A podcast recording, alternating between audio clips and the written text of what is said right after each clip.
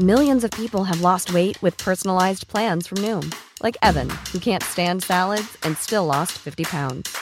Salads, generally, for most people, are the easy button, right? For me, that wasn't an option. I never really was a salad guy. That's just not who I am. But Noom worked for me. Get your personalized plan today at Noom.com. Real Noom user compensated to provide their story. In four weeks, the typical Noom user can expect to lose one to two pounds per week. Individual results may vary. Wow. Nice. Yeah. What you're hearing are the sounds of people everywhere putting on Bombas socks, underwear, and t-shirts made from absurdly soft materials that feel like plush clouds. Yeah, that plush. And the best part? For every item you purchase, Bombas donates another to someone facing homelessness. Bombas. Big comfort for everyone. Go to bombas.com slash ACAST and use code ACAST for 20% off your first purchase. That's bombas.com slash ACAST. Code ACAST. Even when we're on a budget, we still deserve nice things. Quince is a place to scoop up stunning high-end goods for 50 to 80% less than similar brands. They have buttery soft cashmere sweaters starting at $50, luxurious Italian leather bags, and so much more. Plus, Quince only works with factories that use safe, ethical, and responsible manufacturing. Get the high-end goods you'll love without the high price tag with Quince. Go to quince.com/style for free shipping and 365-day returns. Hello and welcome to the Mummy Movie Podcast, where in this episode we shall be looking at Time Walker from 1982. For the layout of the episode, I'm sure most of you now know the drill. We will start with a look at the background information on the film, then there will be a section on the historical accuracy, and finally I shall review the film. Right. You are a student of Egyptology given the chance to work on a newly discovered sarcophagus hidden in the tomb of Tutankhamun. During your examination, you discover five ancient jewels in a compartment in the sarcophagus. You steal them, hoping they will pay off your debts. However, little do you know that you have just awoken the Time Walker.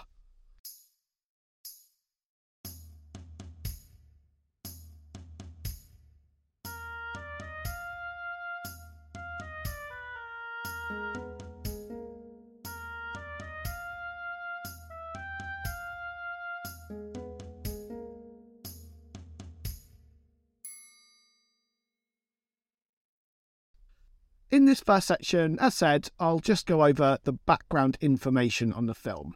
It's worth noting that that bit at the end of the introduction is only part of the story. The mummy in the story actually comes to life because it gets blasted with quite a lot of radiation by mistake. The budget for the film was $750,000, which after inflation comes to 2.3 million or just about that amount anyway, just under. For the most part, the film was filmed in California State University and the surrounding areas. And it was also around this area you got quite a few complaints from parents who took their children to see the film. This isn't that surprising, to be honest, because I can see this film being quite scary for a younger audience. And also, there is some nudity in the film, which I thought automatically made a film in a 15, but admittedly, I haven't had to worry about age ratings for quite a while. I mean, not to boast, but I can see as many 15s as I want. You know, and even 18s is okay as well. However, when this film came out in the UK, it was actually legitimately given a 15 rating. Interestingly, out of all of the films I've reviewed so far, this is the only one that has anything to do with aliens as well. And in general, when it comes to films at least, I can't even think of any ancient Egyptian based films before this point that were to do with aliens either. Although I do know that there were some like early episodes of Star Trek and things like that that talked about the subject. In terms of the cast, Ben Murphy uh, plays Professor Douglas McCadden, who's kind of the main character. Nina Axelrod plays Susie Fuller. Kevin Brophy plays Peter Sharp, and my favourite named person in the film is Bob Random, who plays Jack Parker. Okay, okay, okay. It's time for the historical accuracy section of this episode. Will this film be accurate? Well, considering it's about aliens and ancient Egypt, I'm going to say it's not off to a good start. But hey, who knows, it might surprise us. First things first, I, I found the sarcophagus in the film pretty funny. Um, on the side, it's got an image of a bird, and it's clearly supposed to be the depiction of a god, but it's very, very funky looking, to put it the least. The head looks a bit like a pigeon, but I'm going to guess it's supposed to be a falcon and it's supposed to represent Horus. However, the bottom half of the god looks a lot more like Nekhbet. So I don't know if you remember the episode on the blood from the mummy's tomb, where I talked about how in images of Nekhbet she often held the Shen rings, which symbolized eternal protection. These are also present in this god, so it's like they've kind of got two gods mixed up.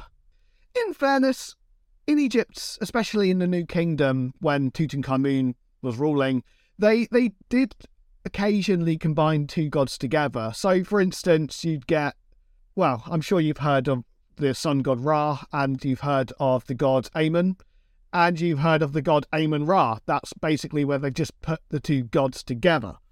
Although there is some debate as to why this was done, for Amun Ra, it was kind of believed that Ra would enhance Amun. Basically, it kind of interpreted him as the mysterious manifestation of Ra. And it also, in my opinion, also linked the two cult centers because you see, Ra had his cult center at Heliopolis, whilst Amun had his cult center at Thebes. So it just kind of linked those two places a bit as well. Anyway, getting off of topic again. I really need to stop doing that. Essentially, the point I'm making is whilst it wasn't uncommon for the Egyptians to combine gods together, that I know of, Nekhbet and Horus were never combined. That just was never done. This next point, uh, I feel like I cover it in every episode at the moment. but once again, they have the name of the deceased on the sarcophagus in a cartouche, as I'm sure many of you are aware, a cartouche is a depiction of a ring of rope with the pharaoh's name written in it. It was only used for the pharaoh and occasionally for some royal family members, but mainly just the pharaoh. As this individual was not the pharaoh, he wouldn't have had his name in a cartouche. If you want to hear more about this, literally just listen to any of the last three or so episodes that I've done. I also find it quite funny that they make it known that the sarcophagus was found in the tomb of Tutankhamun. It was basically hidden in there. And yet they don't open the sarcophagus until it's flown all of the way back to California.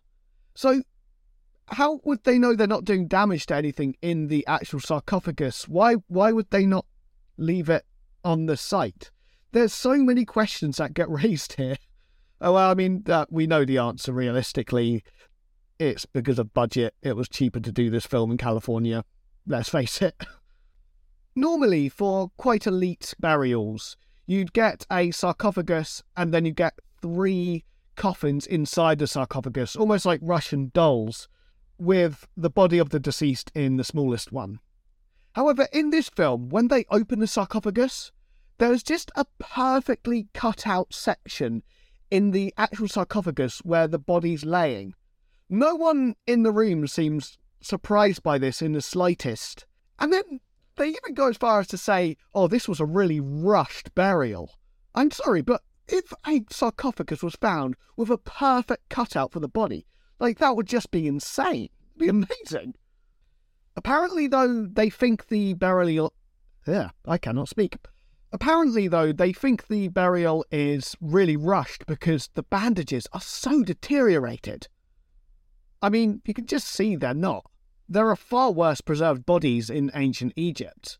And also, just because the bandages are deteriorated, it doesn't mean it's a rushed burial. There could be a number of reasons why they might be deteriorated. Dr. Douglas then goes on to say that it may be that he was buried quickly because he had smallpox or something like that. There is actually evidence for smallpox in Egypt, in fairness. So, yeah, I'll give the film a point for that, I suppose.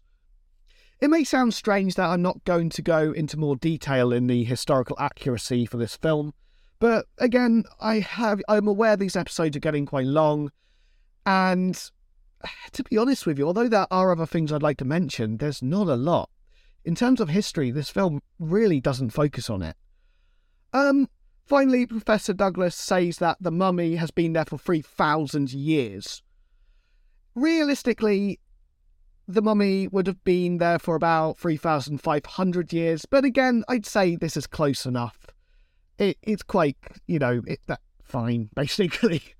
As you can probably guess, there's very little accuracy in this film, and if there is any accuracy, it's more due to coincidence, to be honest.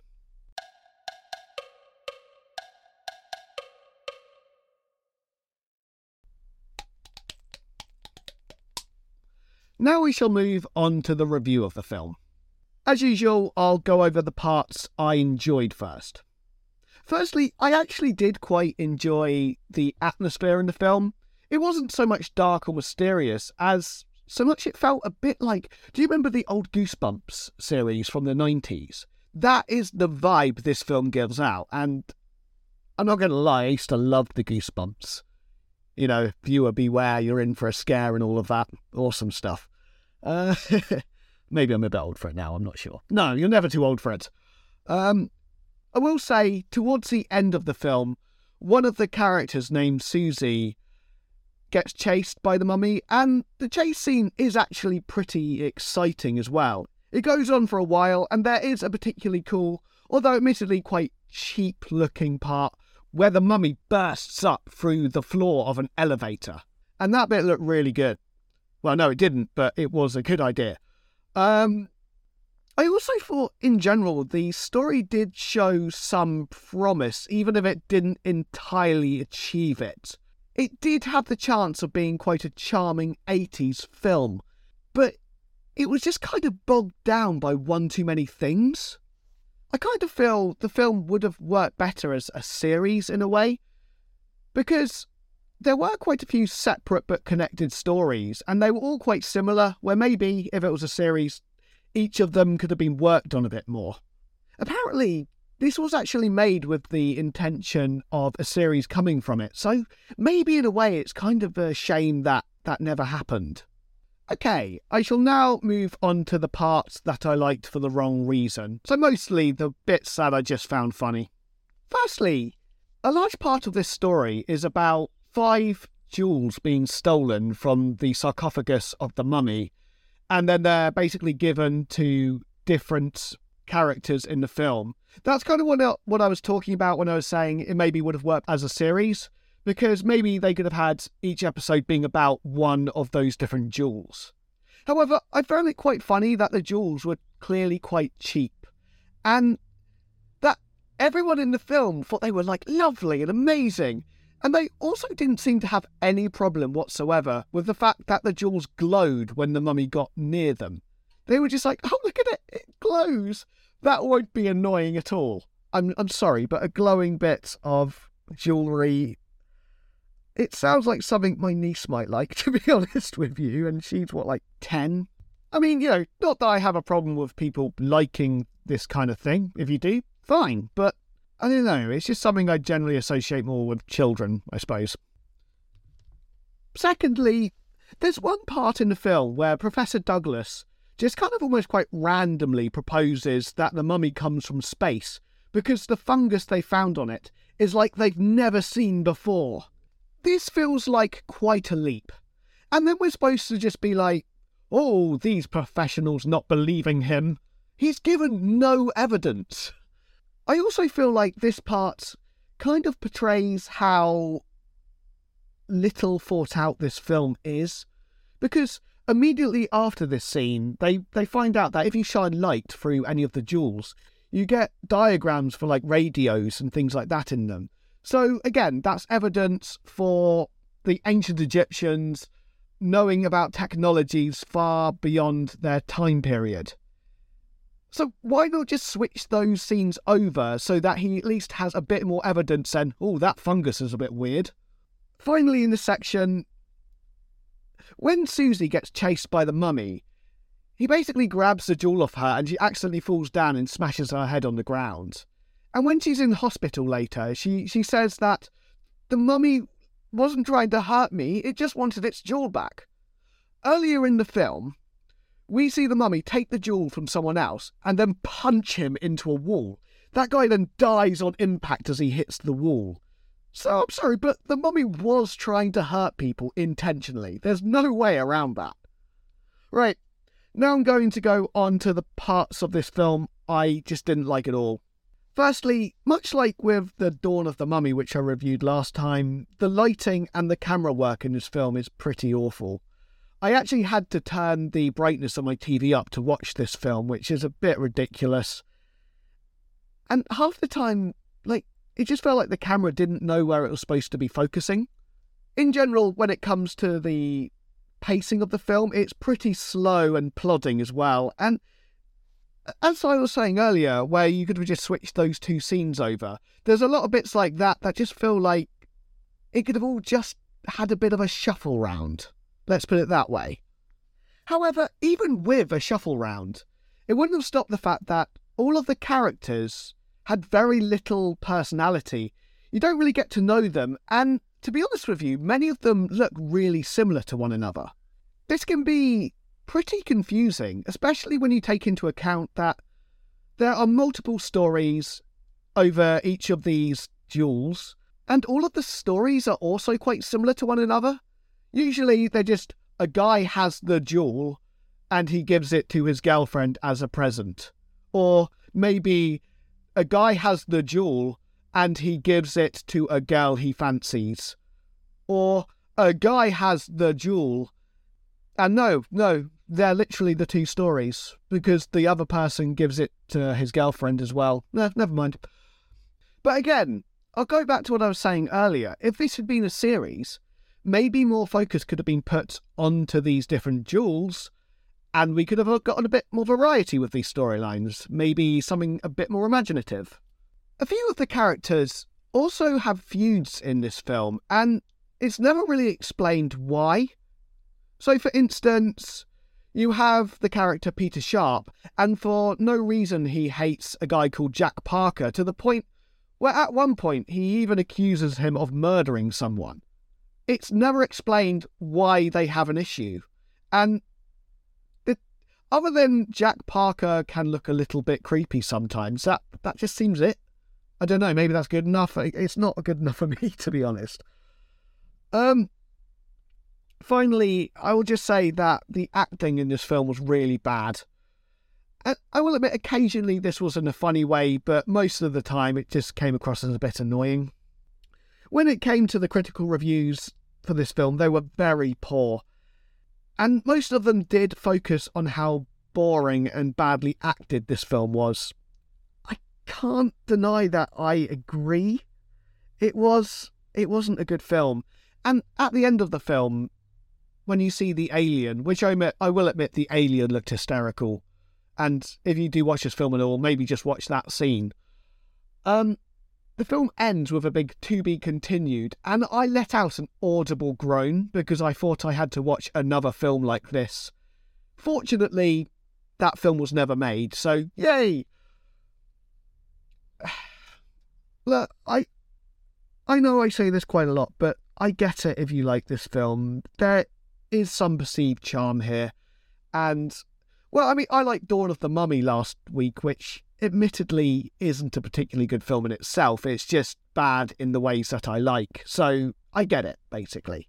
However, for me, I have to give this film a 3 out of 10, because it's not as bad as, say, like Blood from the Mummy's Tomb. The plot does at least make sense, but I still didn't particularly like it.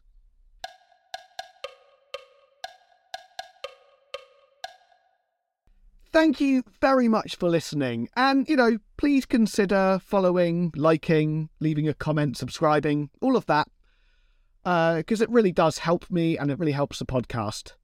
And please join me next week when we shall be looking at The Tomb from 1986. Another film that has pretty bad reviews, but I will admit, the front cover looks so, so 80s that I'm sort of excited to watch it. Please join me then.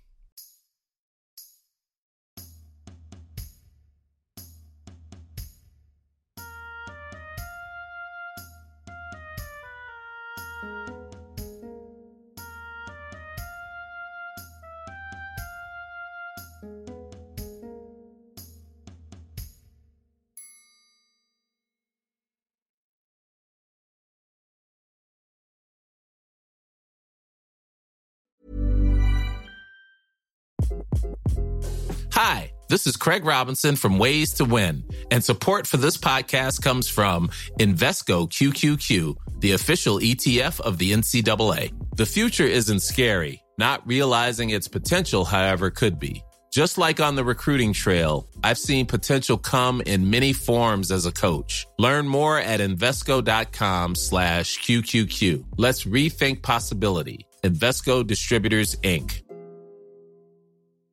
Hey, it's Paige DeSorbo from Giggly Squad. High quality fashion without the price tag. Say hello to Quince. I'm snagging high-end essentials like cozy cashmere sweaters, sleek leather jackets, fine jewelry, and so much more. With Quince being 50 to 80% less than similar brands. And they partner with factories that prioritize safe, ethical, and responsible manufacturing. I love that. Luxury quality within reach. Go to quince.com slash style to get free shipping and 365 day returns on your next order. Quince.com slash style. Planning for your next trip?